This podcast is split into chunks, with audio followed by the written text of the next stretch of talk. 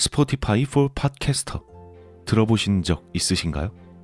팟캐스트를 가장 쉽고 빠르게 만들 수 있는 플랫폼입니다. 반갑습니다. 기담 채널의 브레이든입니다. 이 스포티파이 for 팟캐스터에서는 핸드폰이든 컴퓨터든 바로 팟캐스트를 녹음할 수 있는 제작 tool을 제공합니다. 또 배경 음악이나 전환 효과음, 그 외에도 많은 기능들을 무료로 제공하고요. 그리고 여기서 끝이 아니라 여러분들이 이렇게 만든 컨텐츠를 Spotify for Podcasters를 통해서 애플 팟캐스트, 구글 팟캐스트, 그 외에도 여러 가지 다른 플랫폼들에 한 번에 배포하고 한 곳에서 관리할 수 있습니다. 바로 Spotify for Podcasters에서 말이죠. 나도 팟캐스트를 한번 해보고 싶었는데 어려워서 하지 못했던 분들 스포티파이 포 팟캐스터 앱을 다운로드 받고 지금 바로 시작해 보시기 바랍니다. 그럼 오늘의 이야기 시작하도록 하겠습니다. 재미있게 즐겨주시길 바랍니다.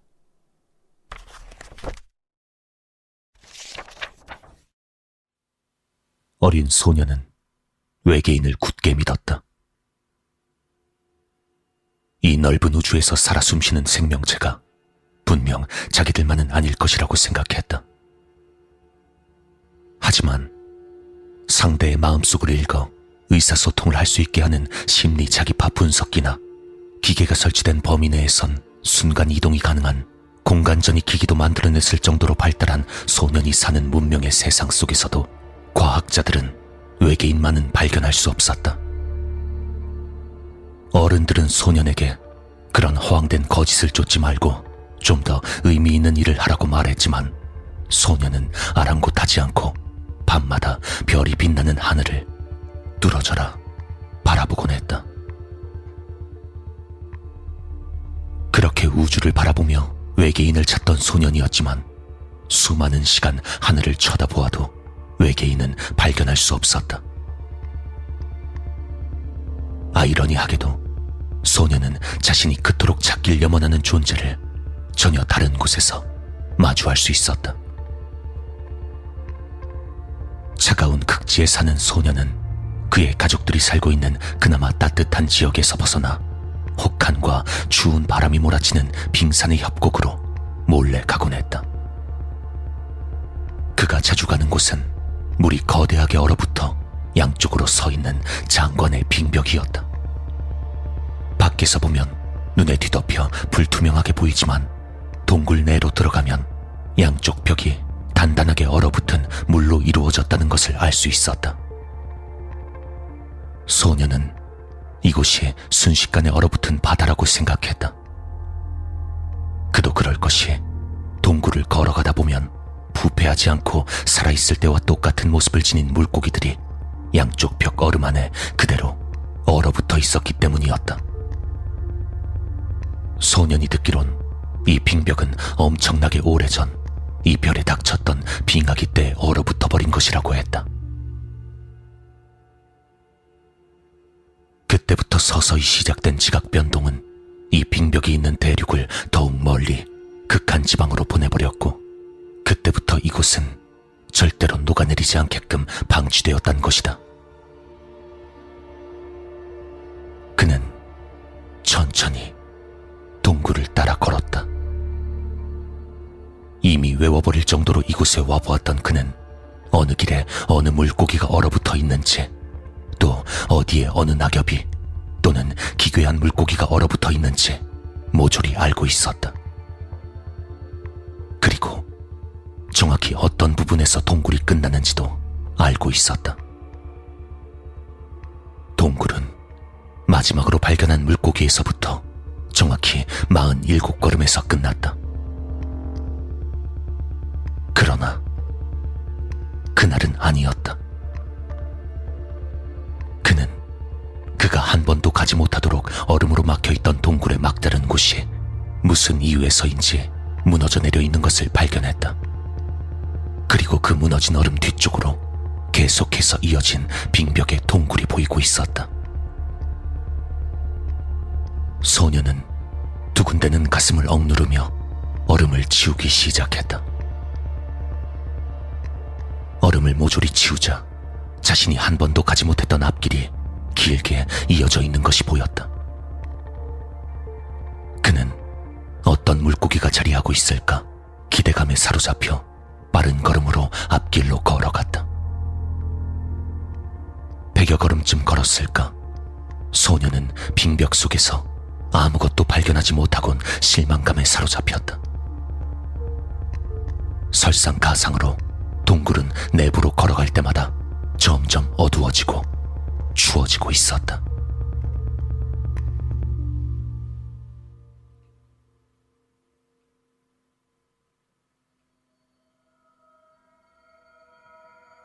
포기하고 돌아가려는 찰나 그는 앞에 얼음에서 희미하게 비쳐 보이는 어떤 것을 발견하곤 그 앞으로 다가갔다.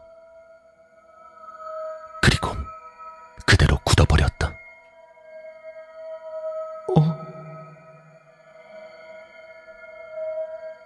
안에는 그가 그토록 찾아마지 않던 외계인이 있었다. 아니, 정확히 그것은 외계인은 아니었다. 소년이 사진이나 방송으로 수없이 보았던 미확인 비행체와 똑같은 것이 얼음 속에 얼어붙어 있던 것이다. 우주선은 그가 보았던 영상들과 엄청나게 유사한 외형을 가지고 있었다. 하얀색 바탕에 뾰족한 앞부분, 그리고 뒤로 갈수록 커지는 유선형의 몸통에 얇은 막이 여러 개 달려 있었다. 한치의 틀림이 없는 미확인 비행 물체였다. 소년의 가슴이 크게 요동치기 시작했다. 그가 그토록 보고 싶어 했던 존재가 저 우주선 안에 들어있을지도 몰랐다. 소년은 집을 향해 달렸다. 달리다가 수없이 엎어지고 굴렀지만 아랑곳하지 않고 일어나 달렸다. 문을 벌컥 열어젖힌 소년은 가족들에게 그가 본 것을 정신없이 떠벌리기 시작했다. 하지만 누구도 소년의 말을 믿어주지 않았다. 결국 그 비행체의 발견은 소년의 가족들이 그에게 끌리다시피 동굴로 가서 그들이 직접 확인을 한 뒤에야 세상에 알려지게 되었다. 온 세상이 흥분의 도가니였다.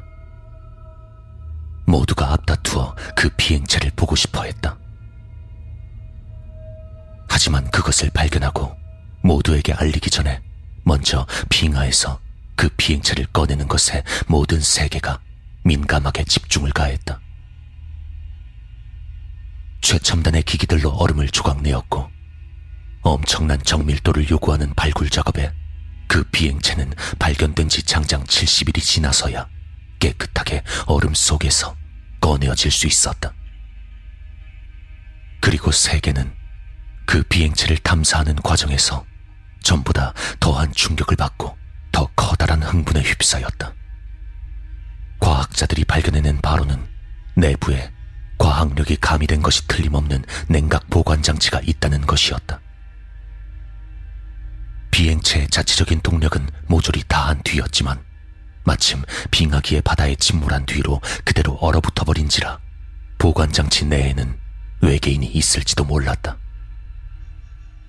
냉각 보존 장치를 복원해내려는 과학자들의 연구가 계속 진행되었고 그 와중에 그 냉각 시스템이 자신들의 과학보다 더 낮은 수준이란 걸 파악한 그들은 이 비행체를 만든 외계인들이 자신의 행성보다 뒤떨어지는 과학력을 지녔을 것이라고 유추해냈다.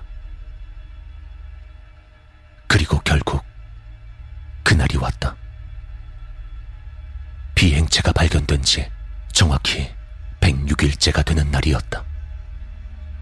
보존 장치를 복원하여 동력을 주입시키자 비행체는 안에 내장된 어떤 존재를 해동시키는 단계에 들어섰다. 그리고 몇 시간이 지나자 그들은 비행체 내에서 스스로 걸어 나오는 외계인을 마주할 수 있었다.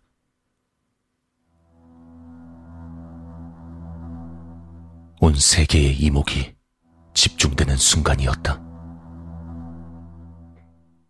이건 정말 놀라워. 정말로 외계인이 존재한다니. 정말 우리가 상상하던 모습과 비슷하구만. 외계인조차 자신 앞에 마주한 과학자들을 보고는 눈에 띄게 당황한 모습이었다. 그것이 무슨 표정을 짓는지 알 수 없었지만 매우 놀란 것이 분명해 보였다. 외계인은 검은 눈으로 그들을 빤히 바라보고 있었다. 그리고 과학자들은 그 존재와 대화하기 위해 심리 자기파 분석기를 가동시켰다. 제 말이 들리십니까? 외계인은 순간 몸을 흠칫했다. 그리고 놀랍다는 듯이 주위를 둘러보았다. 그리곤 과학자들이 제동을 가하고 있는 분석기를 바라보았다. 저것 때문이요. 놀랍군.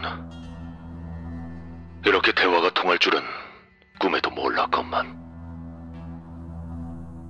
외계인의 생각이 침착한 목소리로 변형되어 분석기를 통해 흘러나왔다.